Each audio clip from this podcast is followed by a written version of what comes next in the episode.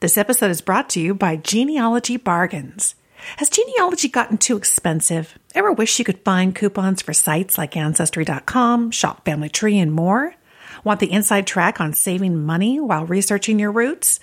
Our ancestors knew how to squeeze a penny, and you can learn how too by visiting the Genealogy Bargains website. Check out genealogybargains.com for the latest promo codes and coupons for featured genealogy and family history items.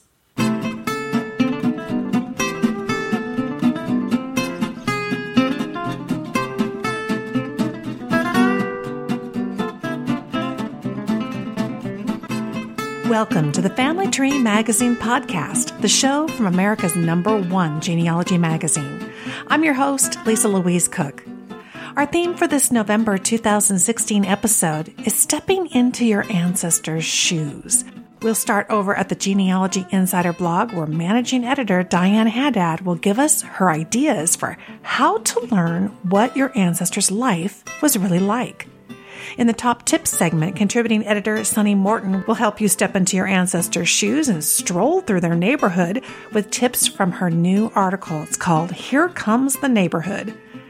Then, in our 101 Best Websites segment, we're going to visit with the sponsor of this episode, the website genealogybargains.com. In the Family Tree University Crash Course segment, instructor Shannon Combs Bennett will help us learn more about our ancestors' world by using the American Memory Collection at the Library of Congress. And then we'll wrap things up at the publisher's desk with Allison Dolan, who will be sharing some of her favorite social history subjects from the ebook, The Best of History Matters.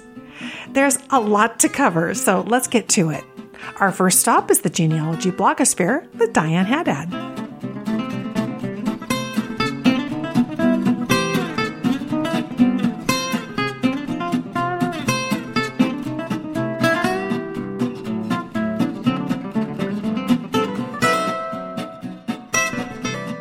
In this November 2016 episode of the Family Tree Magazine podcast, we are talking about how to step into your ancestors' shoes. And uh, let's talk more about that with the genealogy insider, Diane Haddad. Hi, Diane. Hello.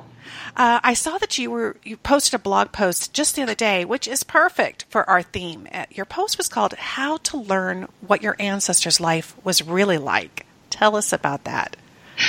Well, first of all, um, that's my favorite thing to do is to find the details of everyday life. I think even more so than like going back and going back and finding out how early you can get, just because that's what makes it so interesting to me. And I think to a lot of people who are listening.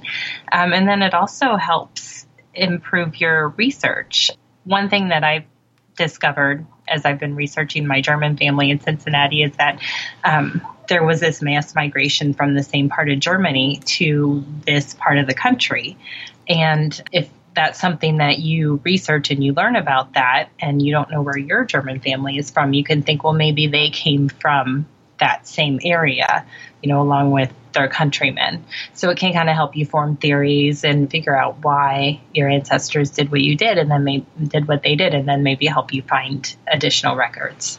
Yeah, it's a great point, and I, am with you. I, I, actually love spending a lot of time in, the, in just the more recent generations, really digging into the, the whole history and their lives. Mm-hmm. And you talk about going beyond basic records and visiting the places and researching the buildings. What was the example that you gave in the post? Well, for um, going beyond basic records, um, there are really interesting details you can get when you look beyond, um, you know, your basic census records and vital records. One example is in the estate inventory of my great great grandfather. It actually lists like what was in his home at the time that he died in 1923. So that kind of gives you a picture of, you can think about what it looked like. And there's also, going back earlier, a non population census, um, an industrial schedule, which for um, certain manufacturing businesses, it would show details about um, how much money they made, how many employees, and how much they paid. So you just kind of get some more information about what their business was. And if you know, even if you don't find your ancestor in an industrial schedule like that, you might be able to find the business where they worked, and then you know how much they made every day. Yeah, absolutely. In looking through this household of goods, I they've got it down to the bric-a-brac. Yeah, I had record. to look up some things. a chiffonier. a chiffonier. I know. I was just looking at that. It's like a like a wardrobe, right? It's like a piece of furniture yeah. wardrobe. Yeah. See, that's it's fascinating. It really expands our thinking, and to realize that they they lived with less, right, and that they mm-hmm. valued all of these individual items and listed them out like that. Absolutely. Yeah, and you talk at the end about gathering relatives' memories. Uh, I'd love to have you share kind of what you were referring to with that. So, one of my grandma has passed away, but one of the things that I would do is go visit her and um, just show her some of the old pictures that were on my phone and she'd say, "Oh, that's so and so," and she'd start telling stories about some of the pictures. There was one where she was standing in the backyard with her siblings, and she remembered that was the neighbor's backyard because they had a better backdrop for taking pictures, and oh. she was wearing the one dress she had that was not some kind of hand me down, and she was so proud of that dress. Mm-hmm. How and how interesting! See, we would have assumed that was their yard, but it wasn't. Mm-hmm. Interesting. Well, you're gonna, you guys are gonna love this blog post. It, again, it's called "How to Learn What Your Ancestors' Life Was Really Like," and I'll have a link to it. This was published in. Well, it looks like you did it right at the end of, or probably around yesterday, the no- November 1st, yes, November. November. post. So it's in the November list. Uh, and, and, what's really cool is you can always go to the Genealogy Insider blog and look over in the left hand column and, and see all of the blog posts cataloged by month. So you can just click yes. on a month and even topics. So there's always ways to find what you're looking for. Thank you so much, Diane. This is a wonderful post. You're welcome. Thank you.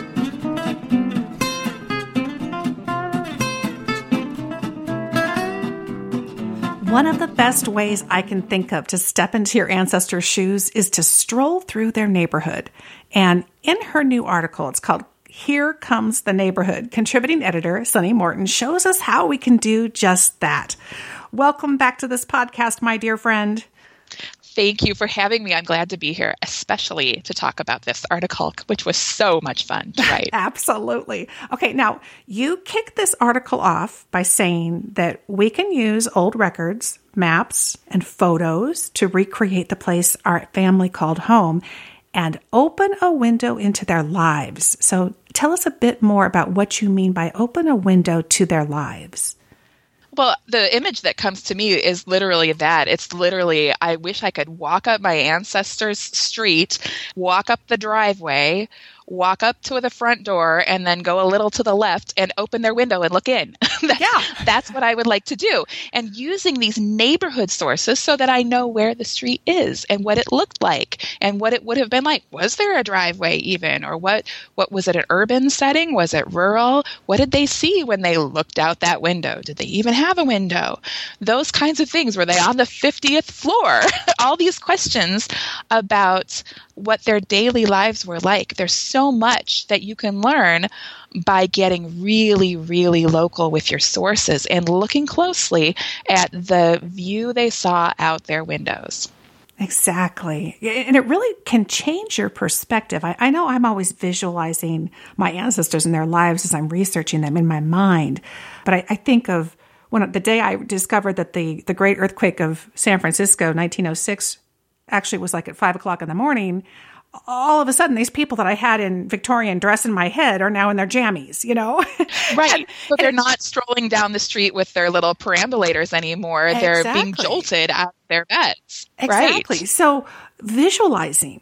And can we really find, you talk about photos and you talk about maps, these visual items that we can use. Um, how do we find these and how do we use them to do this? Well, I think the first key is really to know what you're looking for. Well, I want to find my ancestor's address. So, well, what does that really mean? In 1860, an ancestor's address might have just been the name of a, of a town and state, and that's all that would have appeared on a letter being sent to them. But in 1960, you're going to get a street number and you're going to get a zip code. And so addresses themselves, what they encompassed, the level of detail changed over time. Because honestly, and it, to me, it all goes back to this is this is a horrible site, uh, source to cite because it's it's clearly fictional. But if you watch any old time movie of a visitor coming to a small village in the 1800s or the 1700s. Do they go straight to a place they've never been before? No. They stop in the middle of town or they stop a stranger along this road and they ask, where somebody lives. Like even if you just see them, ask for directions and the person points them that way. Mm-hmm. That's what they did. That's how people got there in the past. And so when you're looking in old records, you may not find any sort of reference to a kind of street address until around the turn of the century when the cities in the United States, particularly, is where the research I've done really finally started finalizing their street addresses because they suddenly had home mail delivery and the mailmen right. didn't know where to take anything. So everything was a mess and they needed standardized numbering systems. So you finally start to get them doing these standardized numbering systems. So I think the first thing to know is to be realistic about the kind of information you're looking for. And you're like, wait a minute. So I'm actually not really looking for an address per se, I'm looking for a deed description mm-hmm. because a deed description will send me to the right geography on a map. It will tell me a plot number or a lot number. It will tell me a, a tract number. It will tell me whatever it is that will let me get to where I want to be. So I talk about starting with your addresses and whatever you see in the census, because there's some really good clues about finding addresses in census records. And then I talk about getting into these deed descriptions and looking at old deeds, which aren't really easy to find online. I give you some tips in the article on how to do deed research, but really you want to try to get into these deeds so that you can get a better description of what an ancestor's property, like where it was, so you can get to it. Exactly. Now, once you've kind of located that, then you can turn to maps, right? You gave some examples of, of Sanborn fire maps, which I love, and a couple of other great websites to turn to. Can you tell us a little bit more about that? I sure can. Um, I'm a little intimidated because I'm talking to the map expert here. no. You're like the historical maps queen here, but I've learned a lot from you and I've learned a lot on my own. So yes. I'll tell you a few things about maps. Um, I actually started out my own professional life working in a county map room, which taught me a lot about the kinds of maps that are available locally. So when I did this little study here, I actually went for the very local maps that you would find on a in a town office or in a county office. So those you're not going to find on websites. If you can get to that local of a level to find plat maps, the original maps that would have been filed when that particular area was developed, you're going to get a lot better detail for that neighborhood. But then you are, you know, if you find those, that's awesome. And if you do find them, you're going to want to use them along with these um, maps that I talk about in this particular article. And that's where we start to get to these websites. So the Library of Congress has a fantastic collection of Sanborn maps, which are semi-urban. They I kind of think of them as semi-urban and urban. So mm-hmm. any town or city in the United States and in Canada and parts of Mexico, starting in the late 1800s, clear through the early 1900s, had these wonderful full color, detailed neighborhood level maps made that show all the things that you want to know. And that I, I show a sample of one of those in this neighborhood study in this article. And they're, they're so detailed and they're so much fun. And especially if you compare one year after another, how did the neighborhood change? What burned down? What got built in its place? Who sold off part of their lot to the local Catholic church or to a business that started? Um, what kinds, you know, there was, oh, there was an opera house within two blocks of this little immigrant community's home. Like I, it would never occur to me. There were five bars, but they were they had right. an opera house too, so they were cultured. So uh, you know, you learn a lot with by looking at these Sanborn maps and going through them year by year, and so many of them you can get online at the Library of Congress. There's also the, the quintessential historical maps reference, of course, is the David Rumsey Historical Maps website, and the link for that is in the article too. So, and then you've showed me some great tips for using Google Books to, to find the maps you want that were published in old map books. So those are wonderful, and you can use Google Books. You can find things at HathiTrust Digital Library or at Internet Archive. There's some wonderful old single maps that appear in old history and atlas types of books. Yeah, that's so true. And of course, with Google Books, you know, prior to 1923, they tend to be in the public domain, so they're digitized. I love using, you get into an old book and then just hit that thumbnail button and it will let you see all the pages or a good number of the pages all at once. And you can just spot those maps, those unique maps they may have drawn to illustrate the time that they're talking about. Um, also, newspapers. Uh, isn't it interesting how when they would report on, let's say, you know, military conflicts or, you know, a disaster that happened in a neighborhood, they would literally draw out a map and try to, you know, draw it all on there and include it right there on the on the front page, which is, I love those one of a kind kinds of maps that really tell that story. And I love the way you pulled together in this article, some of the final pages in the article is you have in the background the Sanborn insurance map, which of course the Sanborn company was trying to document what it was they were insuring. So that's really great detail. And you've overlaid some some pictures, uh, old postcards and documents. And I think you could just frame this and put this on your wall. It would be fascinating. I won't lie, I've been tempted. Yeah. I love this. I actually sketched this out for their design editor at the magazine. And I said, I don't know if you can do this, but this is what's in my mind for how to communicate this. Because to me, this article is really about how you put it all together. We don't just have text sources or document sources, we don't just have maps. We go back and forth between them. They teach us things about the other one. And then we go back and, and learn more. So I think it's so important to put them all together as best you can. I'm a visual person, so for me, it's all the story all comes together visually. Um, if I were any more talented, I would build a little 3D diorama of this, this neighborhood because um, because there's so much that I've learned, and in my mind, it really is three dimensional. In my mind, I can tell you exactly how many steps it was from this ancestor's front door to the around the corner to go to mass, and then 50 steps further for him to go to work after that and you know hitch up his horses to the fire wagon mm-hmm. and go save people from burning buildings i mean it just it's very vivid to me because i have put together the document sources with the text sources with the visual sources to see the total story unfold and that's what it all ultimately leads to doesn't it it's right i know your sweet spot which is story getting that story together not only to help to reveal to us the research that we're working on and see it in a story format, but then to share it. I, I love this as a, as a way of doing storytelling. Is that kind of what you were shooting for?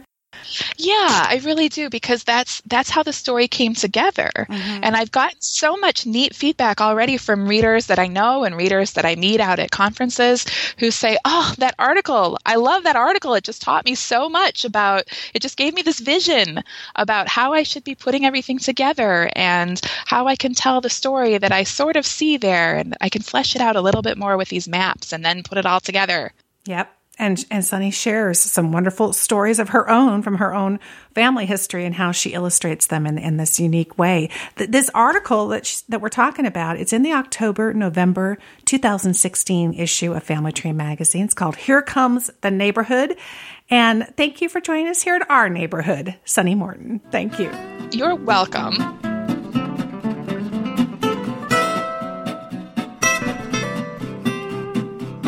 As I mentioned at the top of the show, this episode is sponsored by genealogybargains.com. And saving money is something all genealogists do care about. Well, I've invited Thomas MacEntee to join me to talk a little bit more about how the website can help you do just that. Welcome to the podcast, Thomas. Thanks, Lisa.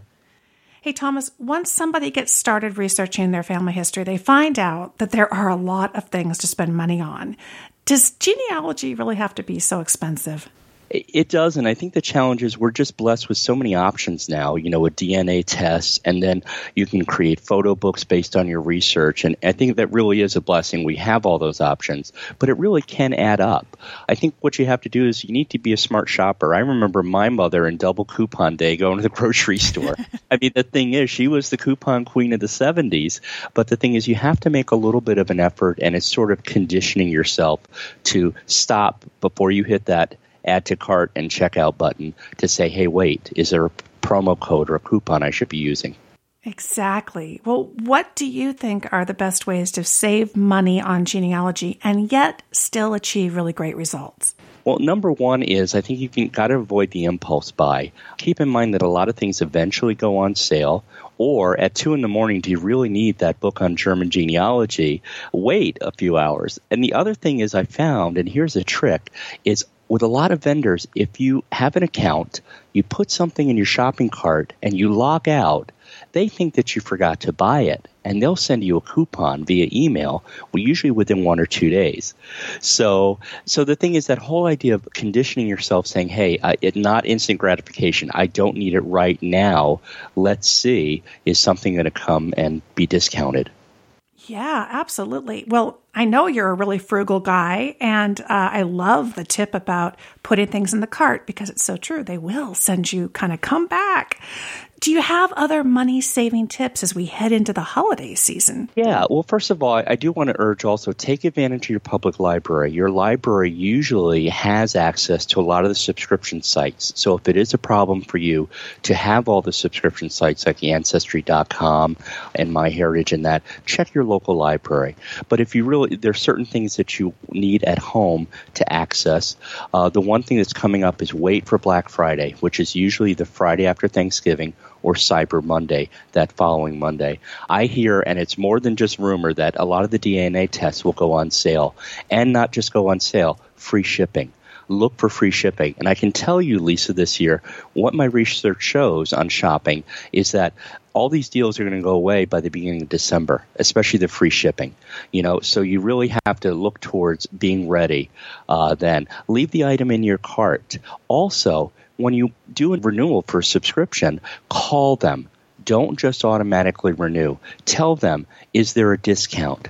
They all have these marketing scripts that they pull out and they say, hey, we have an offer for 30% off today. What's the worst they can say, Lisa? They could say no, right? I mean, exactly. that's what that's that's what mom always said. You've got to ask if you're going to find something out and see if there's a deal. There's no harm. It's not like you're haggling. It's just you're saying, "Hey, I do it with the cable company when I'm uh, renewing my contract. I do it with my cell phone company. You should be doing the same thing with genealogy vendors." Oh, absolutely. You know, Thomas is really sharing some excellent money saving ideas with us. And if you want to save money on your genealogy research, you are going to love genealogybargains.com. Thanks so much, Thomas, for sharing your knowledge and this great website. Thank you.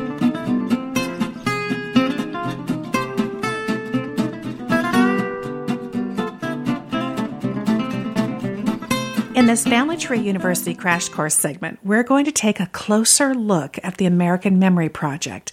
Now, that's a website archive. It's published by the Library of Congress, and it includes historical public domain image resources, audio, video, and archived web content. And that makes it a wonderful resource for genealogists. Now, in her half hour video class called Using the American Memory Collection, Shannon Combs Bennett shows you how to sift through the Library of Congress's American Memory Collection website and really discover this vast array of all kinds of wonderful resources ideal for genealogy, particularly U.S. genealogy research.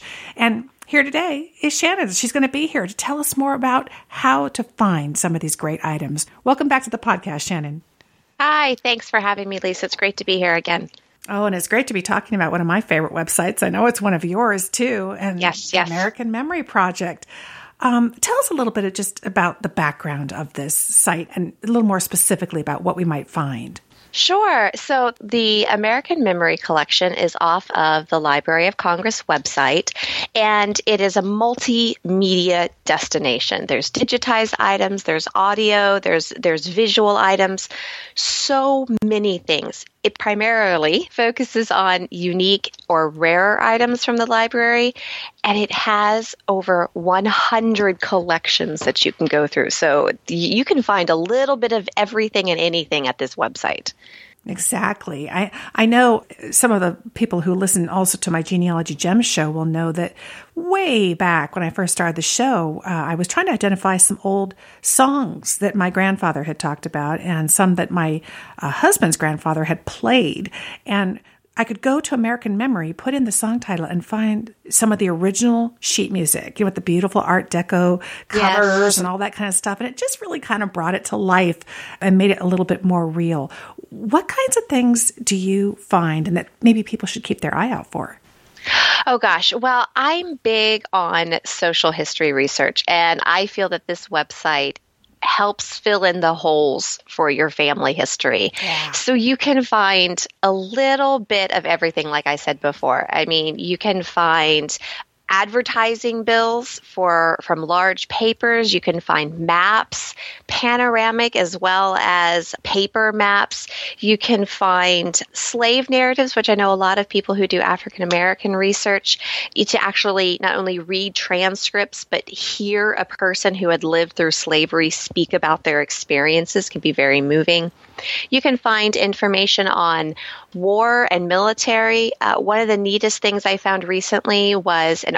architectural website off of here where you can find the blueprints, layouts, and the history behind some of the major buildings built in the United States in the 20th century. So, I mean, wow. I, you, you can literally go on and on and on about it. well, and that kind of really plays into our theme for this episode, which, which is stepping into your ancestors' shoes, going back in time and kind of really seeing things the way they saw it. And I think that's one of the beauties of this site is it it is so visual and it does help. And although you like you said, there's audio as well, but it really helps you just go back to that era and see it in context. I know in the video class that you give some great strategies for digging into the website. What are some of your favorite tips? I know we only have a couple minutes on the show, but I'd love to have you share some of those. Right. Well, what I think is really important is number one to remember, and I don't know if a lot of people, since they may not have searched the site before, it is actually in the middle of going over a total site overhaul. So you may find a site and then come back a couple days later and find that it's gone. It's not really gone. Right. it just has a new place in life. and so it's important to use the search function that is at the top of the uh, American Memory Collection. And that way, if you put in a, if you remember the title of this of the collection you're looking for, it'll take you right to it. So I want to make sure the search button is fantastic but the important thing is to remember that it um, it doesn't search all words. It only searches for titles or authors or subjects. So that's an important thing to remember. Um, the other thing is think about modern versus historical words in your research and I, that might be a hard concept for some people because you know we, we talk the way we talk you might not realize that one word that we say nowadays may not mean something in the past mm-hmm. so variety in your search words and your search phrases is important when you're trying to find something historical. Um, gosh, what else? The other thing I would say is remember to not get bogged down with trying to find something specific. So, the more general your search is, the more likely you're going to find something. So, well, if you yeah, if you put in very very specific, it might get confused. Uh, well, exactly. Because, and, and, a lot of times, you know, we think about the people. So we're looking at names and dates and things, but it's just like Googling. You know, sometimes it's not focusing on the name of the person, but really, what was the event? Where was the location? What was the business? Something bigger that might be tagged. Is that kind of what you're saying? Is going for the, the bigger items? Yeah. Yes, exactly. And, you know, it might bring up a few dozen extra websites or web pages for you to look at, but I bet you they would all be well worthwhile. yeah, absolutely. So yeah, and I have to say one of the favorite things I like to do is I just go out if I have a general idea of something I'm looking for, and I'll just go to they have a browse the collections by topic. And so I'll just go out to a topic and start browsing the collection names until something that sounds like it might, you know, just kind of hits me. Mm-hmm. And then I'll search that specific collection instead of the entire website. You know, and sometimes doing that, just browsing, it kind of opens up a whole nother world, something you were meant to stumble into that you didn't know you needed to know, right? Exactly. yeah. And of course, when in doubt, we can always use that ask an archivist or librarian link. They are really helpful and they'll reply to you, right? And they'll, they'll assist you. Oh, very quickly. Very, very quickly. I've never had a problem with that. I've used it several times. I'm not ashamed to say. Um, when I get really stuck or I just have a question or I don't understand what, what something means or what something is, um, I'll, I'll simply send a, you know, a message to them. And usually within a few hours, if not by the next day, I'll get a reply back. So very quick turnaround. Ah, see, it's a fabulous resource. And it, it, this we're talking about American Memory over the Library of Congress. It's at memory.loc.gov gov. And of course, you can always Google it. Great ideas, and wow, we're, now we're all excited because we have to go look for some some cool stuff to add context to our ancestors' lives. Thank you so much, Shannon. Oh, you're very welcome.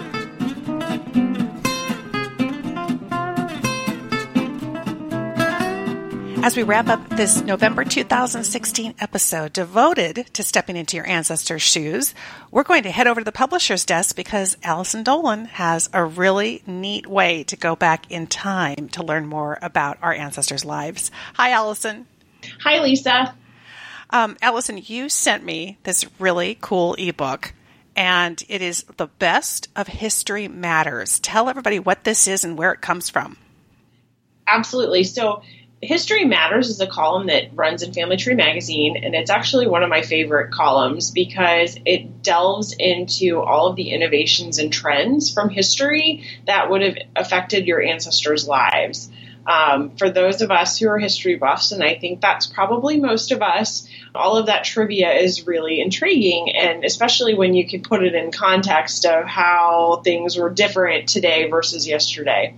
And so this ebook basically takes some of our favorite History Matters columns and pulls them together into an ebook so you have all of that information at your fingertips. Yeah, and I love it. There's um, kind of a table of contents thing there where it's a, it's a list of bookmarks. You can jump to the different sections. The first one that you run into is recounting history, which seems pretty relevant to November of 2016 because we are in a presidential election time. And there is the picture of one of the first voting booths that came out in 1890. I'm, I'm interested to know what's one of your favorite items in here. Oh, so I think my all time favorite from my experience working on it is actually the column on deodorant. um, it was really fascinating to understand how people dealt with uh, body odor in the past. And I think the most interesting thing that I learned from that process was the fact that basically deodorant wasn't anything that anyone cared about and how you smelled wasn't an issue until advertisers started to tell people that it mattered.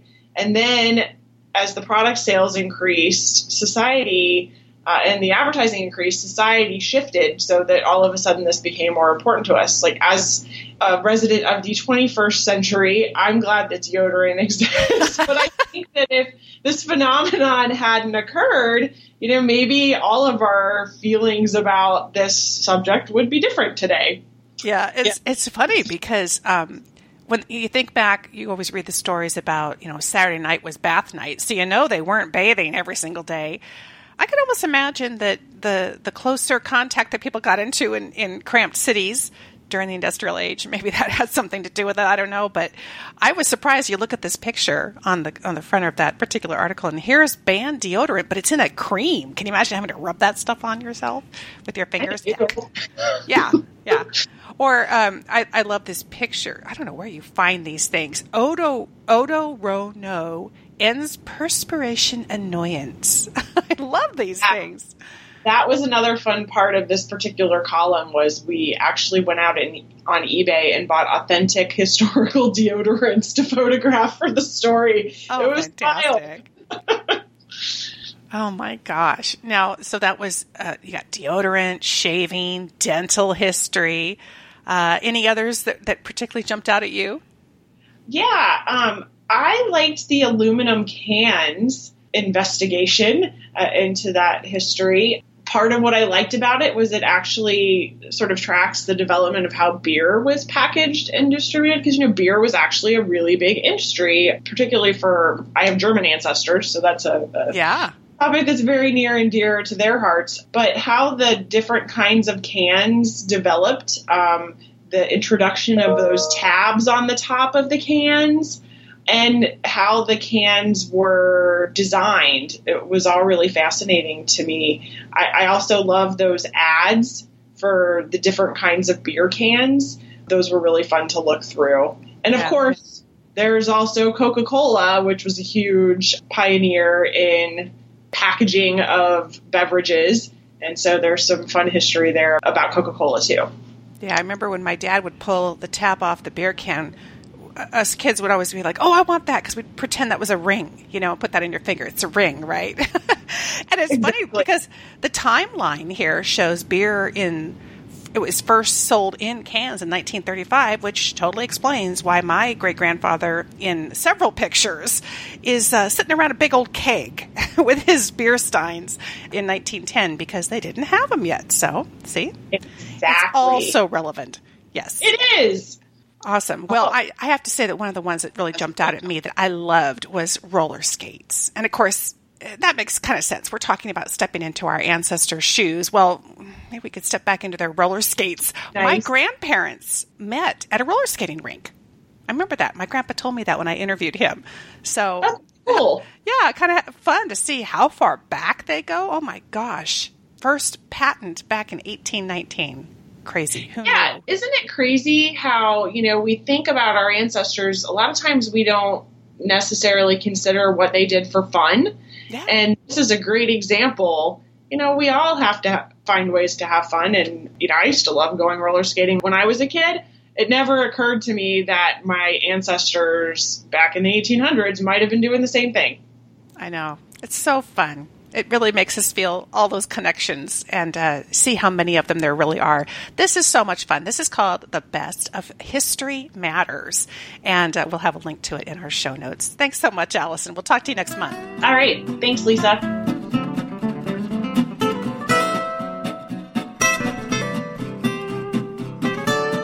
Again for joining me for this November 2016 episode of the Family Tree Magazine podcast. It's the monthly show from America's number one genealogy magazine.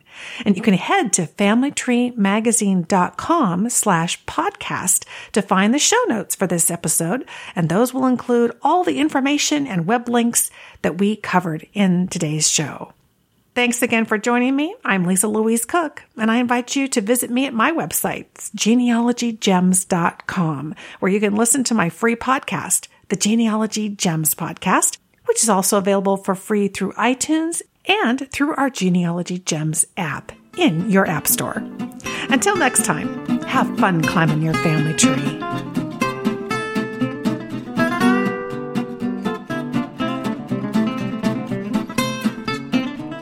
Thank you to our sponsor for this episode, Genealogy Bargains. Join the thousands of genealogists who've saved 70% or more on books, CDs, webinars, subscription websites, and gift items. Genealogy Bargains features exclusive inside deals negotiated with vendors just for you. Check out genealogybargains.com for the latest promo codes and coupons for featured genealogy and family history items.